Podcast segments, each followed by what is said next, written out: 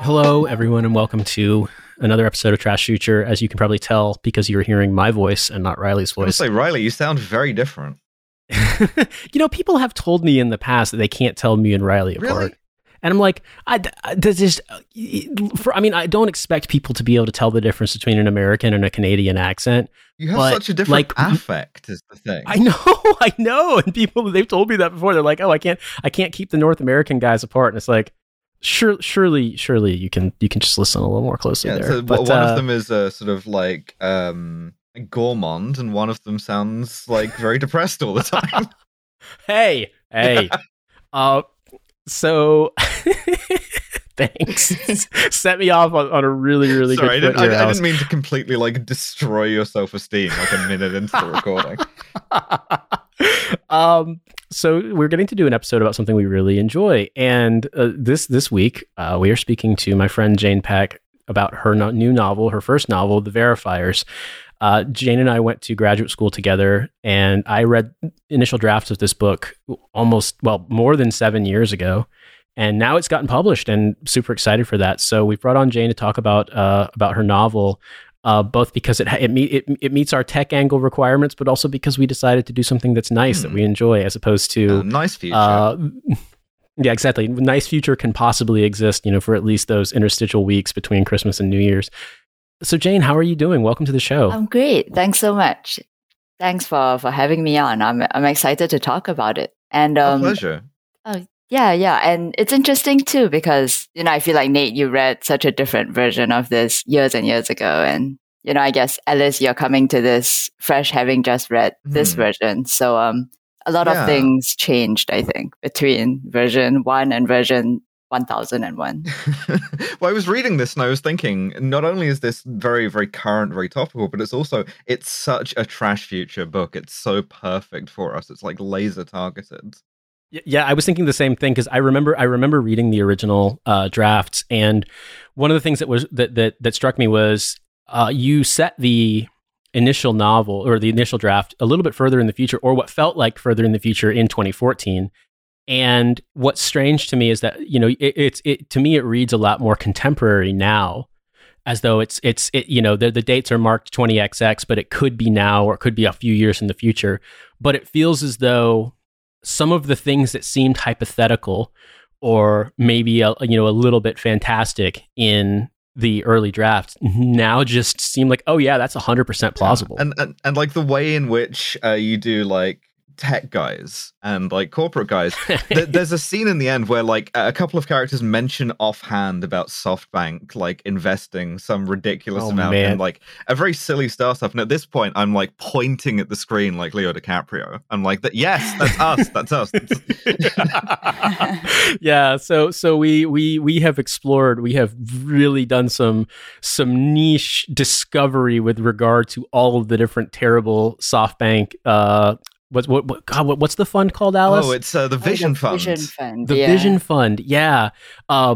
In companies like OYO, the company that destroys hotels, just various amazing stories, and so that all rung true to me. And I think I'm gonna let you introduce talk about the overall summary of the plot here in a second. But that was something, Alice, I'm glad you pointed that out, because there was a point I was like, these guys. As I was reading, I'm like, these could be tech guys in 2011, sort of riding the wave of apps will solve all social problems. They could be tech guys now. They could be tech guys in 2041.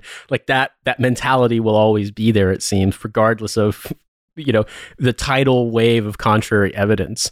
But Jane, when I do sort of an elevator pitch to friends about this book, and when I was doing, people asked me when I was a first year MFA student, what kind of things are people in your program working on? I would describe your work, and I would just say, well, a friend of mine is writing a novel about someone whose job it is to basically be a private investigator to determine whether or not people are telling the truth on their dating profiles.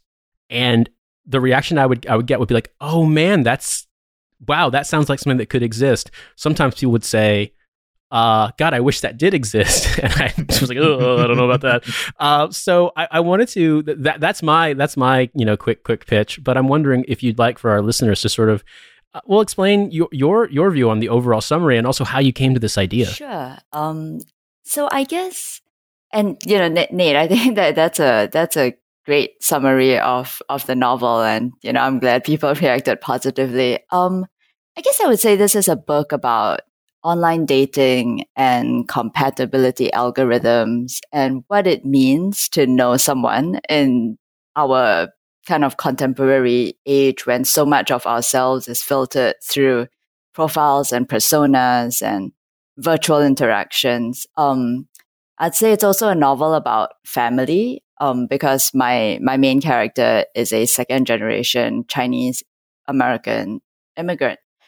And it's about interacting with kind of the expectations of parents and the dynamics with siblings and kind of figuring out how, you know, like how to like live and thrive with them and, you know, kind of presenting who you are to the people who you're closest to.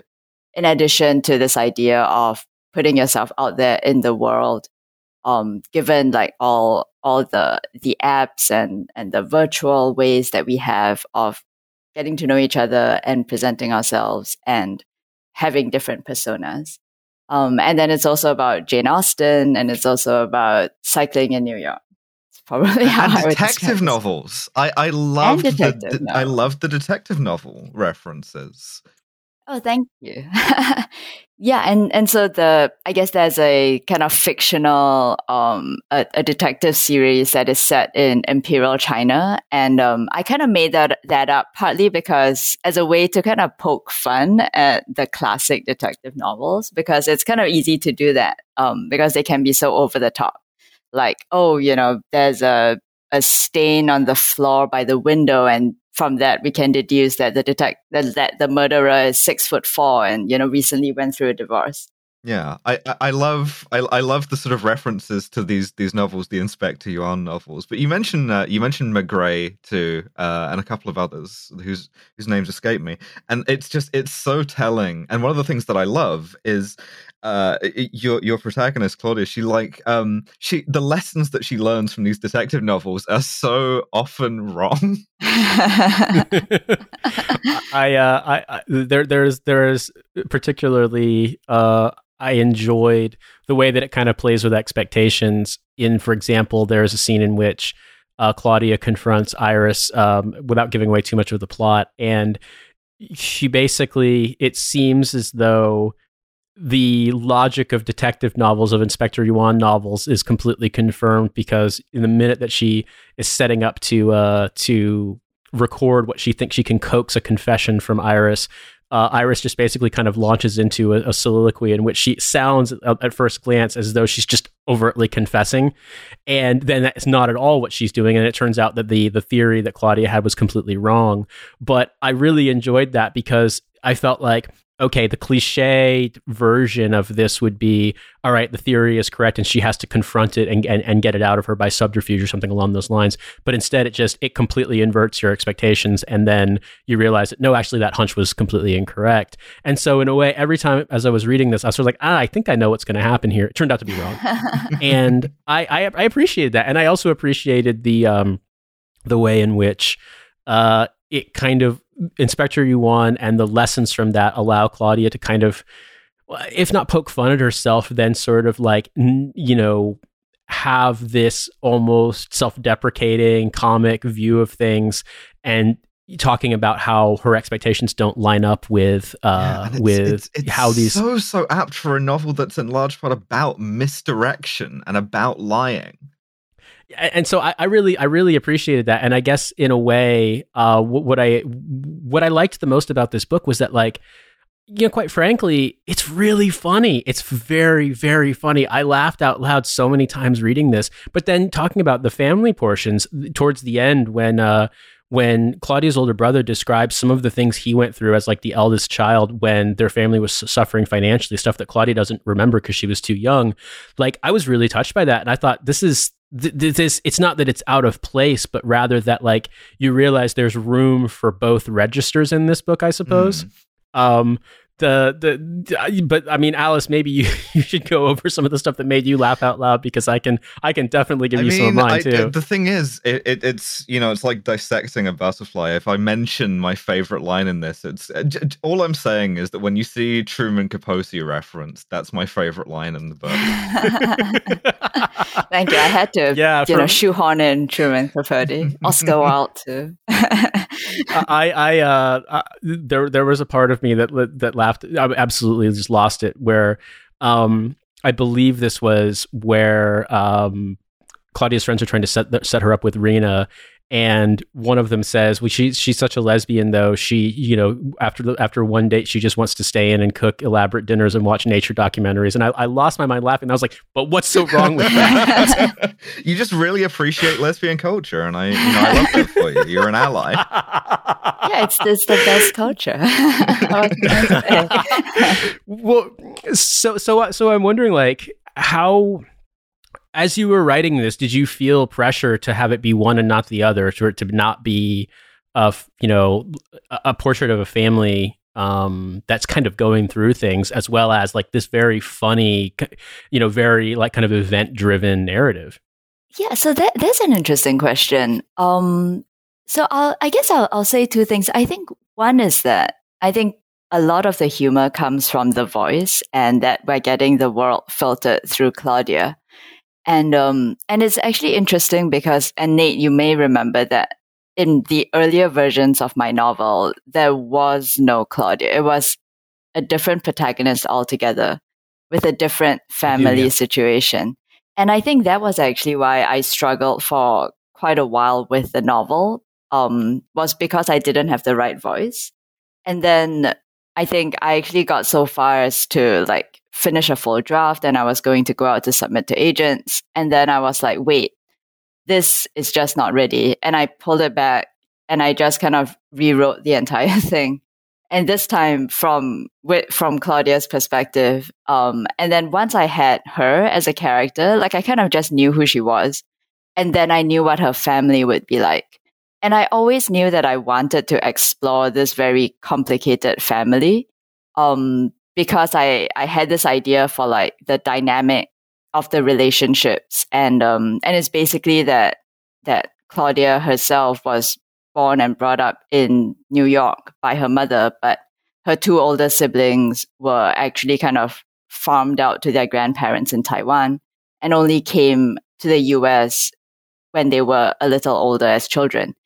And I just felt like that set up such an interesting and compelling dynamic between the siblings and also between them and their mother, and just a lot of like competition and rivalry, but also just a deep love and understanding of what they all had to go through. And that was definitely something that I knew I wanted to write about. But at the same time, I didn't want it to be, you know, kind of like a heavy, tragic type of story. So I always knew that I wanted to keep it light and funny. And I think it also really helped that there was this murder mystery setup, because so many readers are familiar with the structure of a murder mystery and the tropes of a murder mystery. And that kind of makes it easy to play with and for readers to appreciate that. I guess to me, those were the parts that, the familiar parts were the company that Claudia works for, Veracity, some of the names of the characters there. It had been a long time, and I recalled the general themes, but in a way, I didn't really recall the protagonist's identity as much. And so, you know, reading it now, I can't really imagine it any other way, but I remember, you know, that it was in fact different, and that, if I remember correctly, there was, I find this very funny and also a little bit sad, that it's like, well, we set it, it was set further in the future in New York, and we realized that the one unrealistic thing about the tech in the plot in the first draft was that the Second Avenue subway would be completely finished in New York City. Like, that's just a bridge too far. That is true. That kind of set it 50 years into the future. Exactly. But the tech questions that you deal with about like how we experience desire and, you know, what we lie about and how those things might be like sort of a two-way street between us and these platforms. I feel like those have like accelerated so fast that like now 2021 is sort of in the place that you wanted to put 2041. Is that, do you think that's the case? Yeah, it is interesting because I will say that again in earlier drafts, I kind of had, like Nate said, more of like a science fiction-y type of idea of what this world would be like. I think in one of the versions, I also had some kind of Google Glass setup that was actually more effective than Google Glass. But then I think as I started writing it, and especially in revising it the last couple of years, that was when I think all the Facebook, the Cambridge Analytica scandal came out, all the election stuff came out. And it just became clear that a lot of what I was writing about, you know, like you guys said, it's actually happening. And it's kind of going on beneath the surface of the ways that we are interacting with these apps and websites and services and what we are getting out of them and what they are getting out from us. And I just thought, especially with online dating, that it's a really interesting arena to look at because whereas with other services, you may not want them to have so much information about you. With online dating, in a way you do, because that's how you can get kind of the best results. You know, it's funny. You summarized basically what I was going to ask in the next question in a way, which is talking about the shift in perception of technology and its influence in our lives. I feel like I'm not ascribing this to the original manuscript, but rather to say that in 2014, or particularly say pre-2012 or so in America, it felt like there was this kind of almost utopian view of how these sorts of things were going to solve the problems of our economy and society. You know, the only thing I can really compare it to is the kind of late 90s, early 2000s, you know, first dot-com boom kind of utopianism about the tech sector. And it feels like, as you just said, in the intervening years, so much has changed. And while the language, the rhetoric employed in these companies' sort of public relations hasn't really changed much, I feel that the overall perception has become a little bit more pessimistic. And I'm wondering, you know, do you feel as though this book is kind of rooted in that anxiety or pessimism or skepticism, if you want to use a less harsh word? Because obviously, of course, that's what we deal with all the time on this show. But reading this, like, you know, the book didn't seem to me like it was 100%, you know, it wasn't ideological so much as it just sort of deals with the idea of this not necessarily being an unalloyed good. And I guess I wondered, like, you know, is that a fair summary? And do you share that perception, or do you feel like, you know, dealing with that perception in some way informs this book? Yeah, and I think skepticism is a good word to use. I think in terms of how this book approaches the question of technology and how we want to use it and what we want to do with it and how we want to hold the tech companies accountable. Because I will say that I was careful in writing this to not just kind of go out and bash all the tech companies with a very big hammer. Because I do think that's our job. I was going to say that's our job. on a regular episode.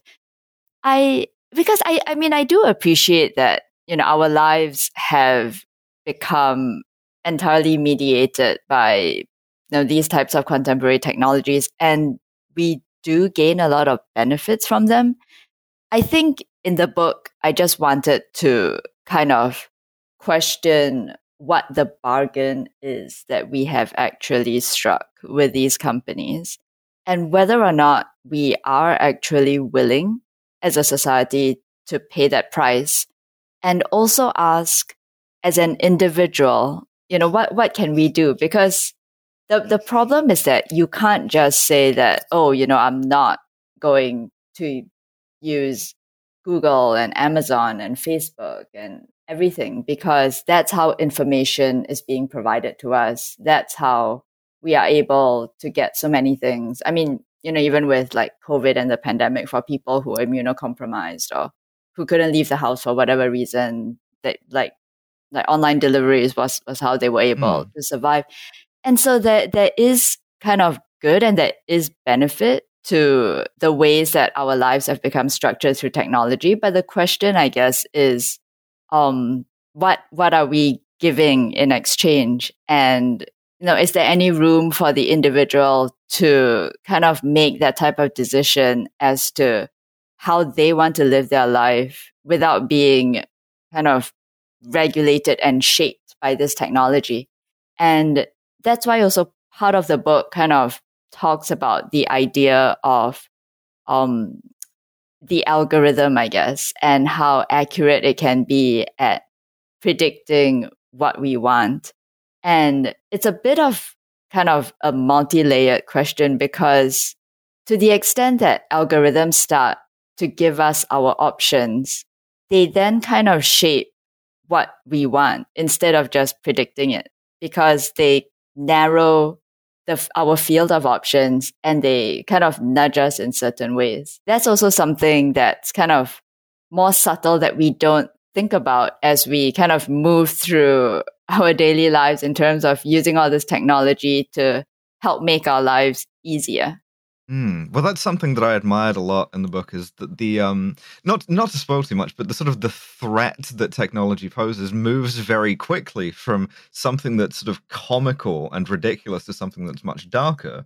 And it reminds me a lot of that shift that people had in the way we started thinking about like predictive algorithms, is going from like, you buy a TV on Amazon and Amazon then says, would you like to buy another TV?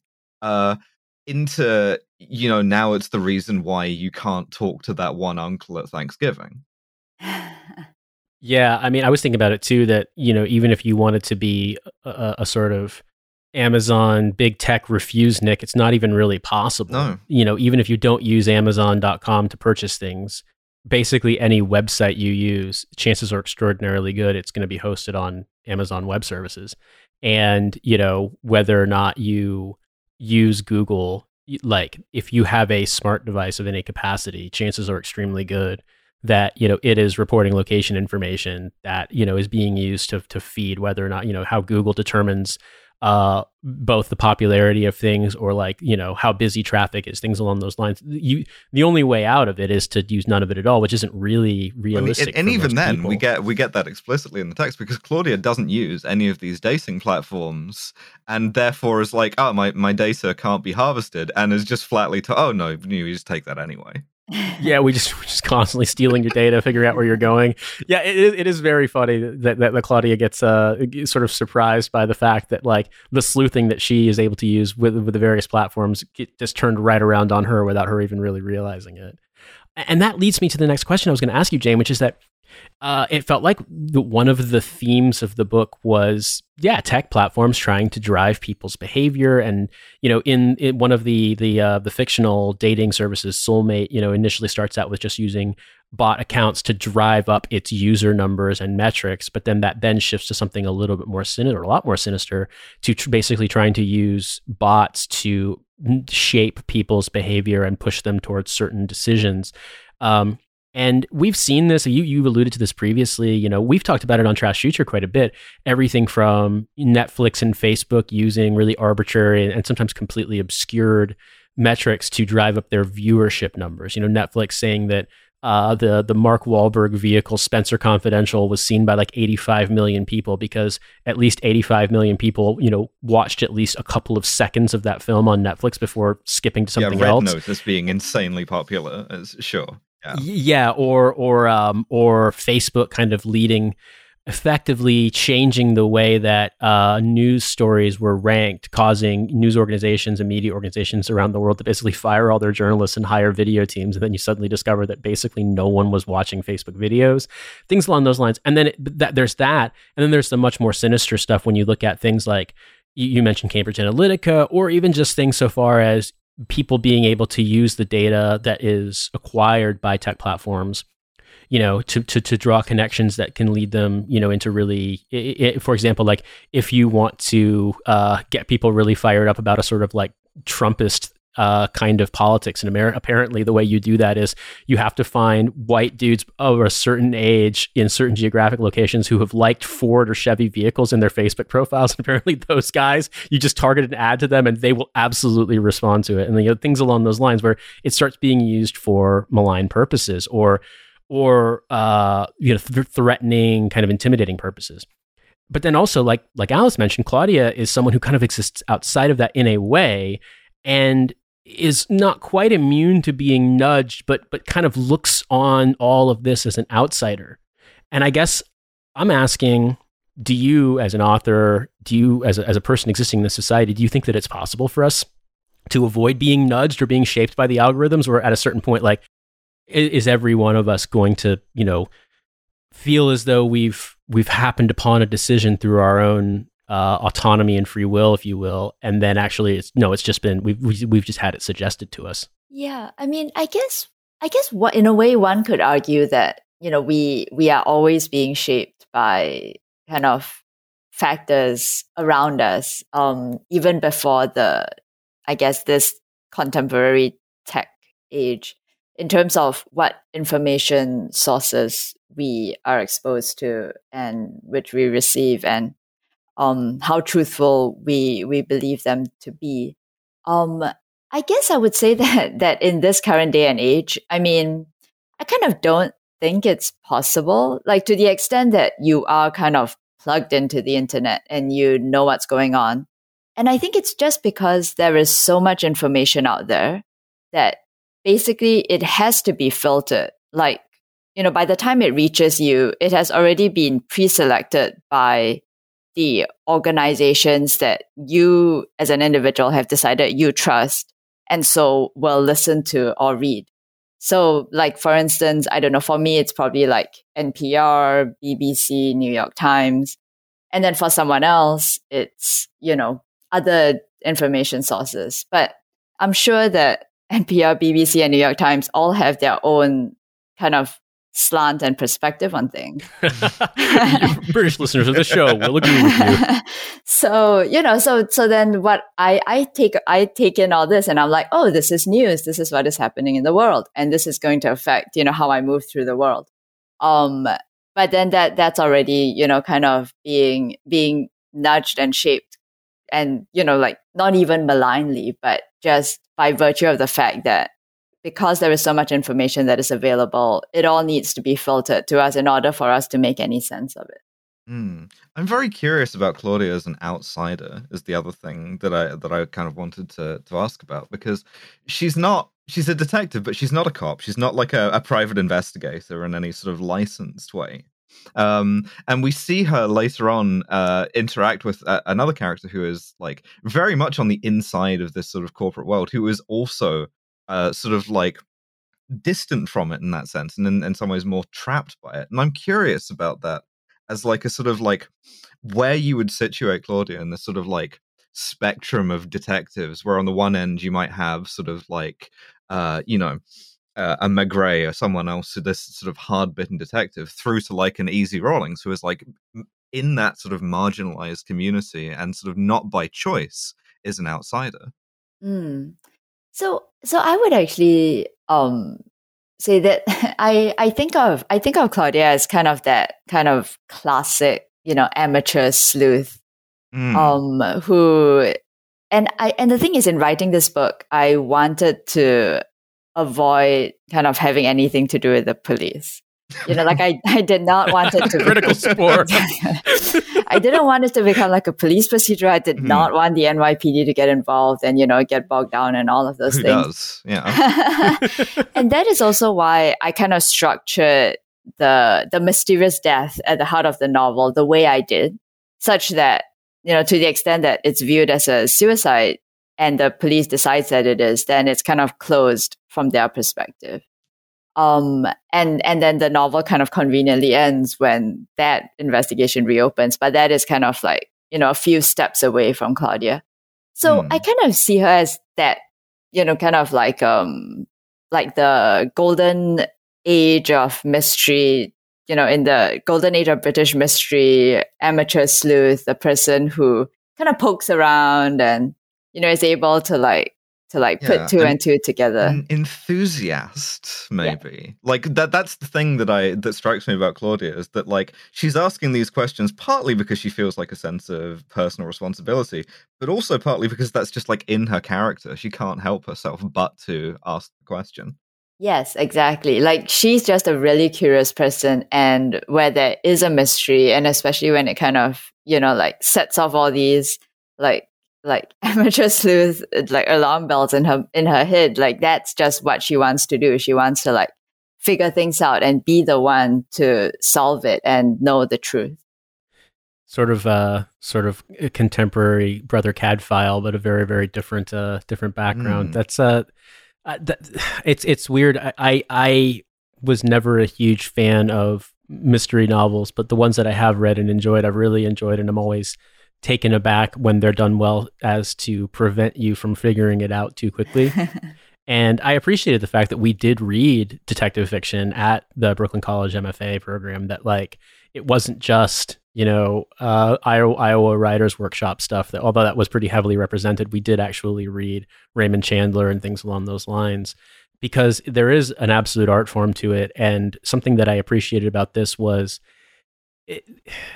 it would be very easy to have the perspective of the author sort of mediated through the narrator to the point where, you know, things are one note or they're immediately, you know, on their face obvious. And I did not feel like that was the case. I felt like there was a lot of subtlety and sort of questioning of the certainties or like the point being made even.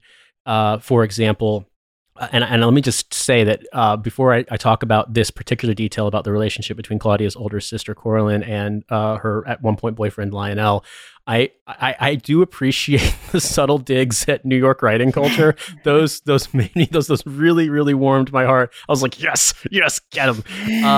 But one of the things that I thought was very interesting about that plot device or that subplot was that, you know, Coraline and Lionel connected and actually had a relationship that for a while seemed as though it was working, but they met by accident. She thought he was someone, she thought she was going on a date with someone with a different dating profile. And when they met, like they had some chemistry at first, but then the relationship doesn't work out.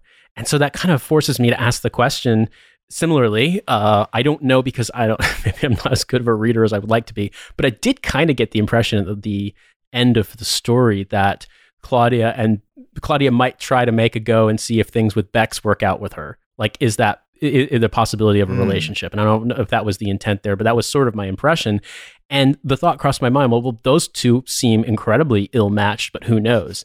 And the thought crossed my mind that, like, on one hand, the relationship with Coraline and Lionel would suggest that ultimately the algorithms are right. Like, they weren't compatible, and even if they thought they might be compatible, they weren't. But then that reading, perhaps, and I don't know if I'm correct in it, of potentially there being something between Claudia and Bex would seem to imply that, well, maybe that doesn't really matter. And so I guess the question I have to you is, do you think that ultimately the algorithms are correct, that like they know us better than we know ourselves, and that this sort of thing does sort of determine success or failure? And if we are wrong, if they do, is it like a fight worth losing? Yeah, I know. And that is actually kind of a question that I personally do find very interesting, which is, what would it mean for, you know, romantic love if it could be predicted by an algorithm? Like, it almost feels like part of why love is so meaningful is because it's hard. It's like you have to go out there and, you know, like find people and get to know them and figure out who they are and who you are in relation to them.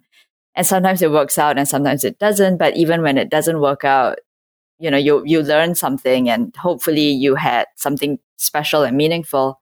And then you like continue this process, and also hopefully you eventually find someone who you feel like you want to spend the rest of your life with. And so in a way, if it was that easy, like you just kind of put in your data and then the computer spits out like, this is your 100% match. It almost feels like we would lose something there. But at the same time, I did want to raise that possibility that, you know, maybe these algorithms do have some idea of what they're talking about. And if that is the case, then what role should they have in our romantic lives?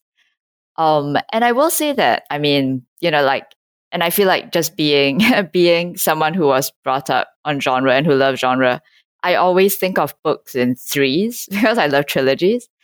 And so, you know, like if I do end up writing a sequel, there are further ideas that I do want to explore with respect to that question of, you know, what role these algorithms should play in terms of how we find love, even if, or maybe especially if, it turns out that they are accurate. Mm.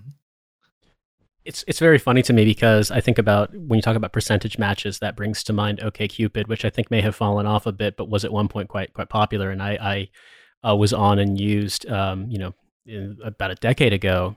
And it's funny to me because I met someone on OkCupid and we had a relationship for 2 years. And I think the circumstances of our various careers made it impossible for it to work forever.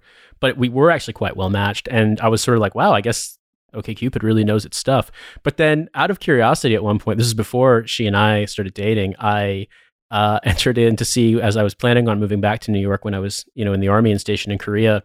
And I put in information to look down and see like, I wonder what dating prospects will be like when I move to New York.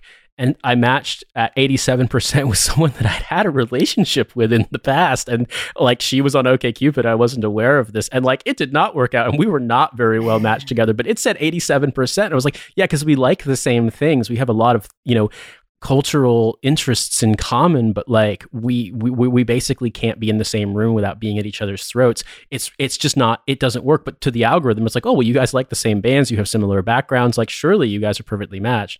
And then I think about my wife, Cynthia, like based on her interests, I imagine we probably would have matched in like the single digits on OkCupid.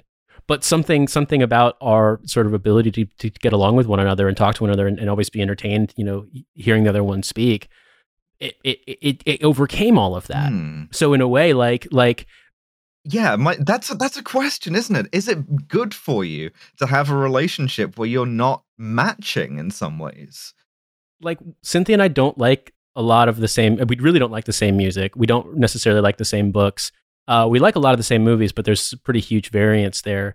But like, I did find it very funny that it sort of implied, it's like, you know, according to the matching, it's like, well, all these things are enough, so you guys can talk about the same things while you hate each other. Or yeah, it has this like flattening, like homogenizing effect, right? Like you could end up sort of watching the set, like you watch 4 movies until you're old enough to start dating. You plug those 4 movies in, and then somebody else who watched the same 4 movies is just your soulmate, right? You're never challenged to like experience anything else. It's the same thing where I've liked enough pictures of certain room design aesthetics on Instagram that now it just knows. It's like you like you like skirting boards and crown molding and herringbone floors and like Persian rugs on things. And so it's just, we're now going to send you nothing but that in hundreds of different accounts from the same aesthetic. It's sort of like that, but for romantic partners. And that's kind of frightening. So in a way, like this book, I mean, it was fun. It was entertaining. It was, I laughed out loud so many times. I mean, I read it sort of in bounds because once I started reading, I didn't want to put it down, but it also kind of addressed that question. And I guess I'm wondering, you know, when you look at this stuff, I can only imagine that over the course of writing it, you know, both in school and then subsequently having a pitching it, editing it, that people have probably spoken to you about their experiences with online dating. Because I mean, it's as you say in the book, and it's true, it is very, very popular for people to meet, you know, partners. So like, I'm just wondering, as you kind of moved through that world of getting this together and into, you know, to publication, like, have you revised or have you reconsidered your thoughts on sort of what the overall impact of this is? Yeah, so I think you know, like you, my online dating experience was with OkCupid like several years ago. But I mean, and the thing is, my personal online dating story is actually a happy one in that I did luck out, and you know, I met like my life partner on OkCupid, and she was the first person I met on OkCupid, and I was the first person she met on OkCupid. So, you know, you could say that we got really lucky, or we were lazy and we had low expectations. Or the algorithms did a perfect job. Exactly. I should be like a spokesperson for OkCupid. But I think And I did do some research into kind of online dating apps and services and how they have evolved over the last, I guess, decade and a half. And it is interesting that I think originally when we started out with like eHarmony and Match and OkCupid, it was very like, give us a lot of data about yourselves. Like, what do you like? What are your political, religious affiliations? Are you like a person who prefers to go out or stay in? What's your favorite travel destinations? And I feel like those did kind of gear towards more like, Nate, what you were talking about in terms of interests and pairing up people who had similar tastes. And I think I touch on that in the book as well, in terms of kind of how, you know, how people's tastes and preferences can be aligned or can be shaped. But then, you know, after that came along like Grindr and Tinder and the whole like swipe culture. And then it was almost like kind of a 180 shift where it moved from like kind of formulating full profiles and telling us a lot about who you are and what you're looking for and what you want to like pictures and 3 words or like your favorite pizza or like, you know, like what's a quote that summarizes you. And then nobody's reading the essays on my Grindr profile. Exactly. They're just looking at all your amazing pictures. And so I feel like there it kind of shifted to, and I think Vanity Fair actually had an article where the title was Tinder's the world's biggest, scariest bar. And so it kind of became more like that. Like it became a way to hook up with people, but giving you access to far more people than you would if you just walked into a bar on a Friday night. And I think now we're starting to see a bit of a shift back from that. As people are like, well, I would like to get to know these people more than, you know, just looking at their possibly filtered pictures or just seeing, you know, 3 random words that they threw up there. And so there's now like apps that kind of try to get a bit more information, try to put a bit more effort into matching people. But the algorithms themselves have also changed, I think, because they used to go by things like interest and getting as much data about you as a person. And then over time, they have actually shifted to this idea of they look at people you like, and from there, they kind of try to match you with the next person. And similarly, they look at the people you like and they see whether or not the people that you like you back. And so they basically try to match you like with someone who they feel would like you back as well, that you would like based on your previous. That's a rough measurement. That's a cruel measurement. They're like, I was going to say, is loser 0 or 1? No, and they do actually say, I think it is actually based on, I believe it. There's actually kind of a mathematical type formula called the marriage problem or something like that. And the idea is basically that you should not be trying to bet way out of your league. So, you know. Yeah, it's basically, I love it when my dating app practices expectation management. Exactly. So end up with number 5 on your ranking list or something like that. But then the thing is, the online dating world in my novel is a bit different because I was actually interested in exploring what happened if we did go down that path where it was very data driven and the apps were focused on collecting data about you and they wanted to predict who you would like based on who you were and not simply based on your prior kind of successes and failures in terms of like whether or not the like who you like and whether or not those people like you back, which is more of a, I guess, not personalized measurement. It's just based on reactions. And so that was what I wanted to go into in my novel, which is what if they are able to use these algorithms to find us the perfect people and not just, you know, the people who are willing to date us kind of thing. Mm-hmm.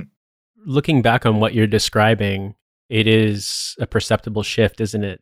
That it kind of went from matchmaking to speed dating. Yeah. Mm.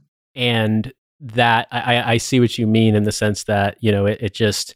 OkCupid and things along those lines were really like, let's get a personality survey and let's have, you know, sort of, I've heard of these stories that back in the olden days, you know, especially for people who were executives or people in business, there were services that were just sort of like this, you know, say in the 80s and 90s, where you would fill out a survey and mail it to them, and then they'd, you know, match you up with someone eligible or something like that. And that was the model that some of this was built on. And then, like you said, now, well, it far more is just sort of like data point, just sort of feeding, you know, react to this left, right, you know, do you like this? Do you not like this?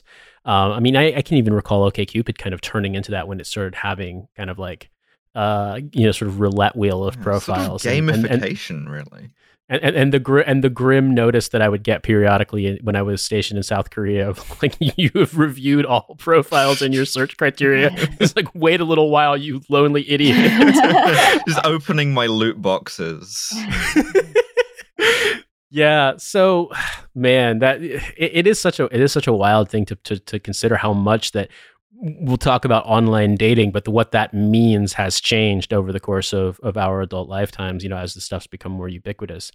But, you know, there was also some questions. Alice, I know you wanted to ask some questions specifically and talk about some of the other aspects of this book specifically. As ever, on any podcast I'm on, I want to talk about being a lesbian, right? Because that's one of the things that, like, appeals to me most about Claudia as a character is she reminds me very much of, like, a throwaway joke I did on Twitter about how I wanted to read, like, a sort of a Sam Spade-style character, but, like, an extremely stupid lesbian. He just like sees like a flash of like femme fatale leg and then immediately gets coshed over the back of the head. And like I'm doing Claudia a disservice there, but she, you know, that is part of this novel too. And I'm curious where the character of Bex came from in particular, and like what that sort of like. I just want to like fangirl for a bit. I want to talk about Bex because I love her. Oh, that's great. She can be prickly.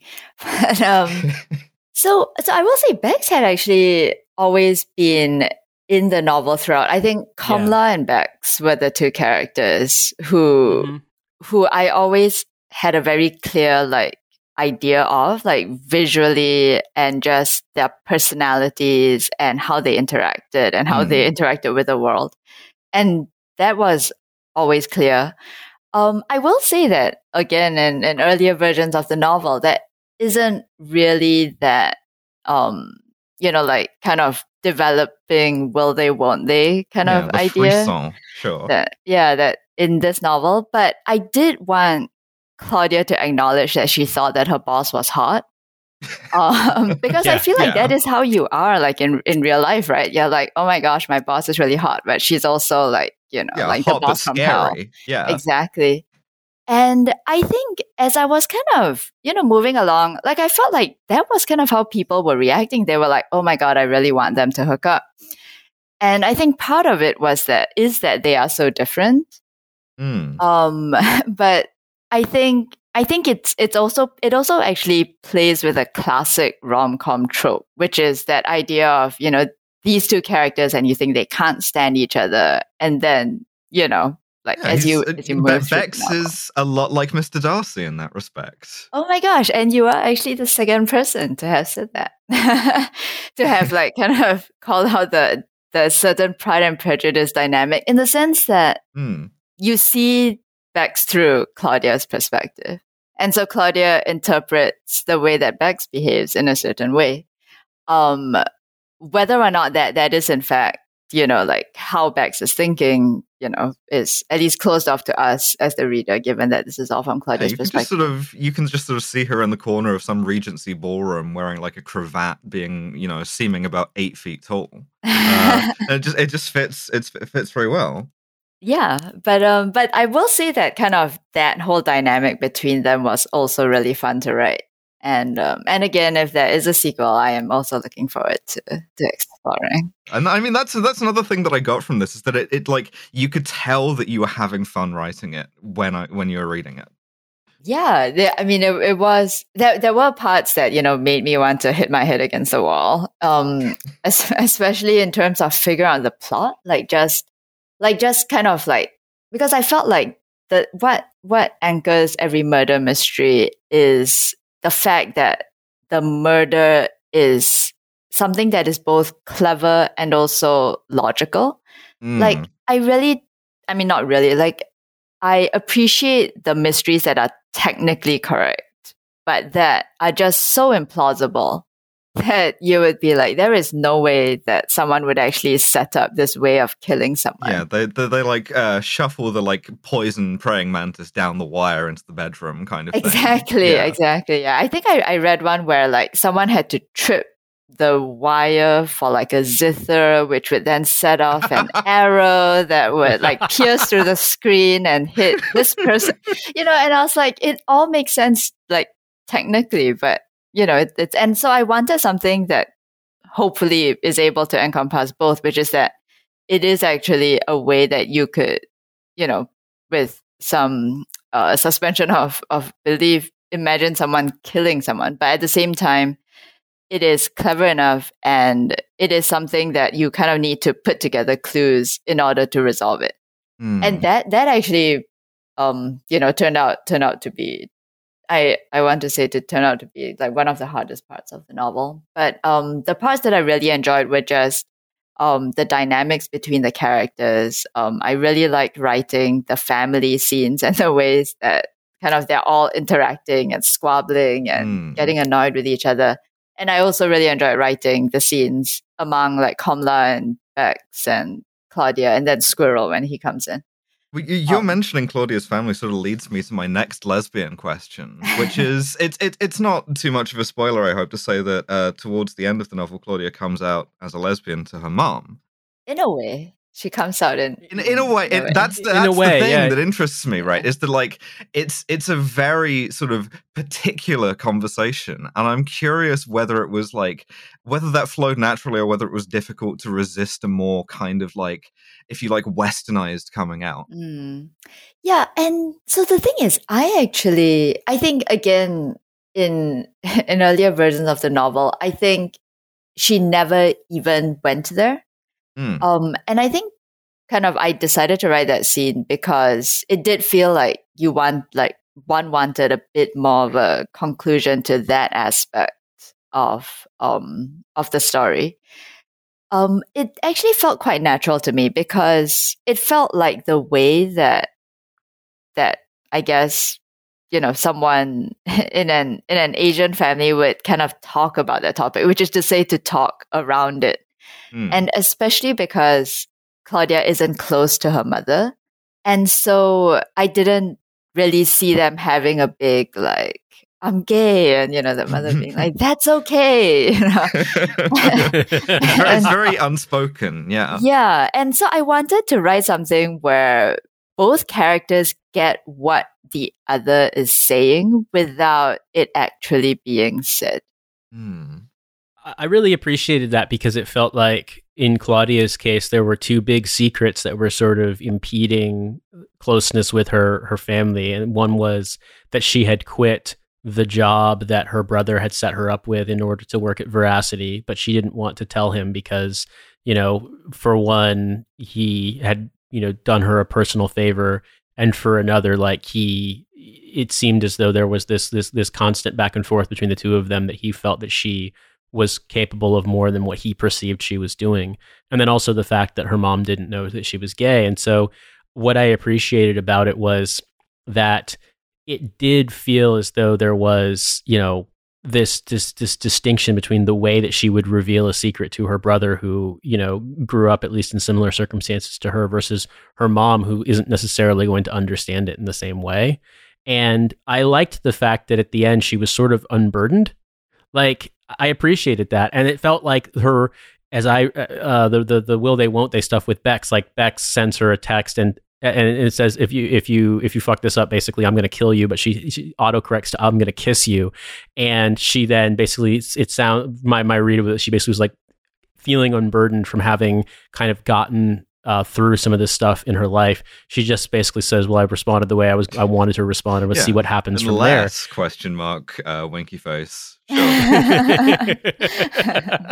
and I appreciated that because I felt as though I think we talked about this in school, but like that showing growth, showing development in a character is really challenging. And it felt like all of the experiences that Claudia has over the book of putting herself in dangerous or uncomfortable situations, like, you know, her having to get dressed up for a gala in a way that she would never do on her own, you know, having her sort of drawing on her sister's talents to get you know, to seem natural in that world, or, you know, breaking into an apartment and almost getting caught, jumping off a fire escape, confronting a finance dude in Central Park and him basically losing his mind at her, like stuff along those lines. Like over the course of this, she's gone from being, I'm not going to say passive, but sort of more like willing to just sort of absorb these frustrations to being more assertive. And I felt like there was an extent to which, to use another MFA term, it kind of felt earned in a way, because we've witnessed that development. We've seen that happen.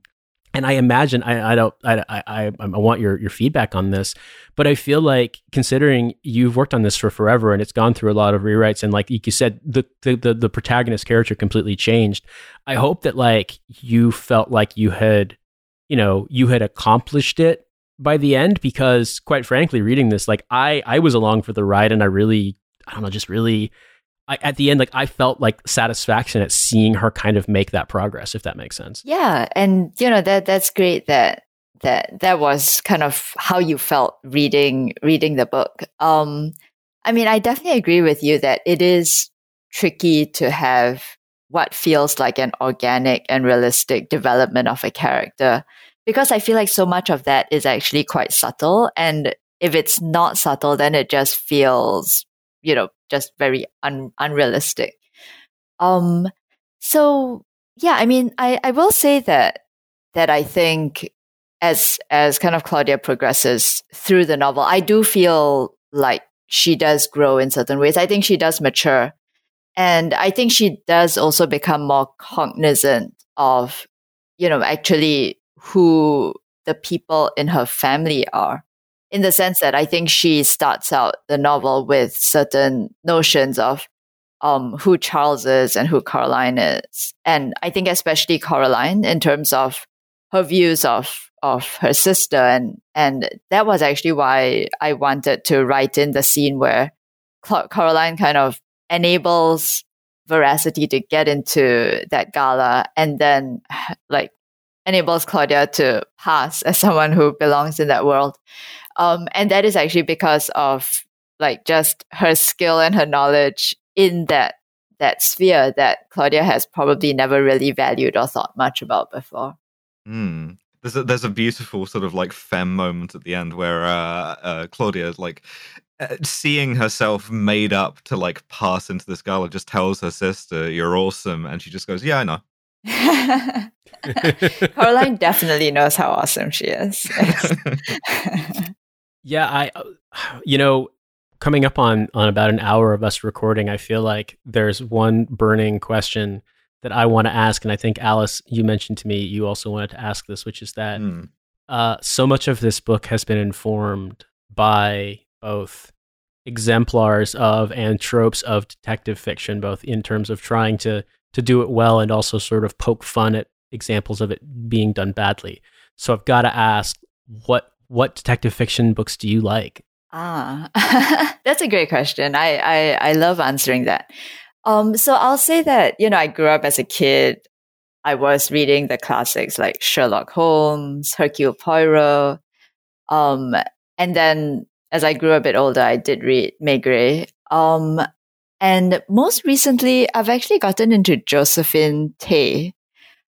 I will say that I'm probably more of I like the more classic, especially British type mysteries. I'm not so into the private eye type of mystery, although I appreciate kind of the very stylistically, you know, evocative, and they have that certain voice that is enjoyable to read.